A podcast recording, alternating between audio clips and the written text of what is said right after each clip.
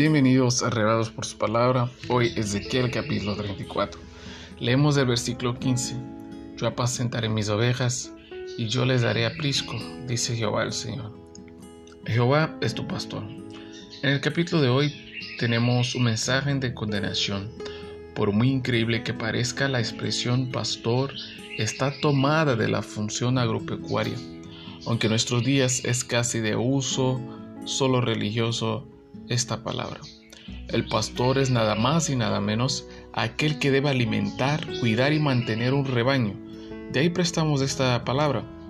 ¿Tienen los pastores en el ámbito espiritual cumplido estas funciones? Deberíamos. Es importante percibir que el capítulo 34 de Ezequiel va en conexión al 33, el que nos advierte de las funciones de los atalayas.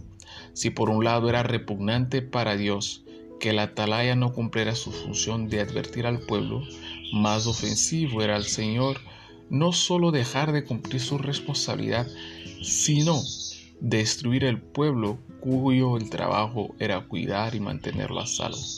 En simples palabras, el que no hace lo que debe, hará lo indebido. En vez de alimentar, se alimenta, en vez de cuidar, destruye.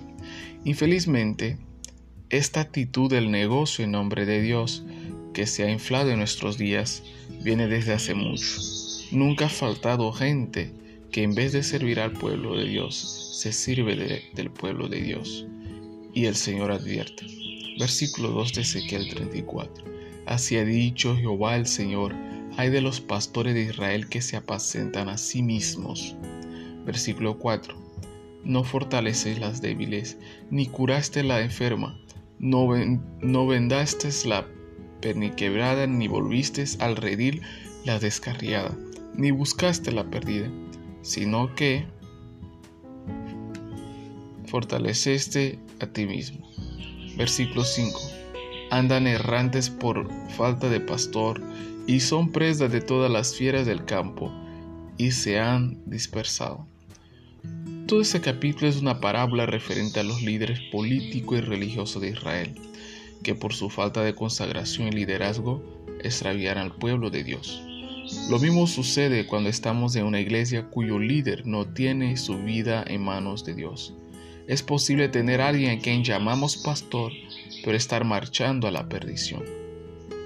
Este capítulo no está en la Biblia solo para señalar los errores de los pastores, como a muchos le gusta usar estos versos. Este capítulo es un memorando de que debiera ser, de qué debiera ser un pastor y qué debiera ser también. Y un recordatorio de que Jehová es el verdadero pastor de su pueblo. Así que, primero, tú, pastor, déjate guiar por los pastores los pastores. Segundo, tu hermano, no te excuses en no servir mejor a Dios, pues un ser humano en función de pastor te ha chasqueado. Un pastor es un hombre susceptible al error, pero Jehová, el pastor, jamás falla ni fallará. No le temas al posible error humano de quien dirige tu congregación. Si Jehová es tu pastor, nada jamás te faltará, ni jamás Él te fallará. Leemos el versículo 31 y vosotras ovejas mías, ovejas de mi pasto. Hombre soy, y yo, vuestro Dios, dice Jehová. Versículo 11.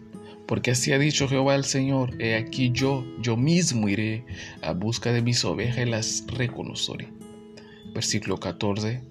En buenos pastos las apacentaré y en los altos montes de Israel estará su aprisco.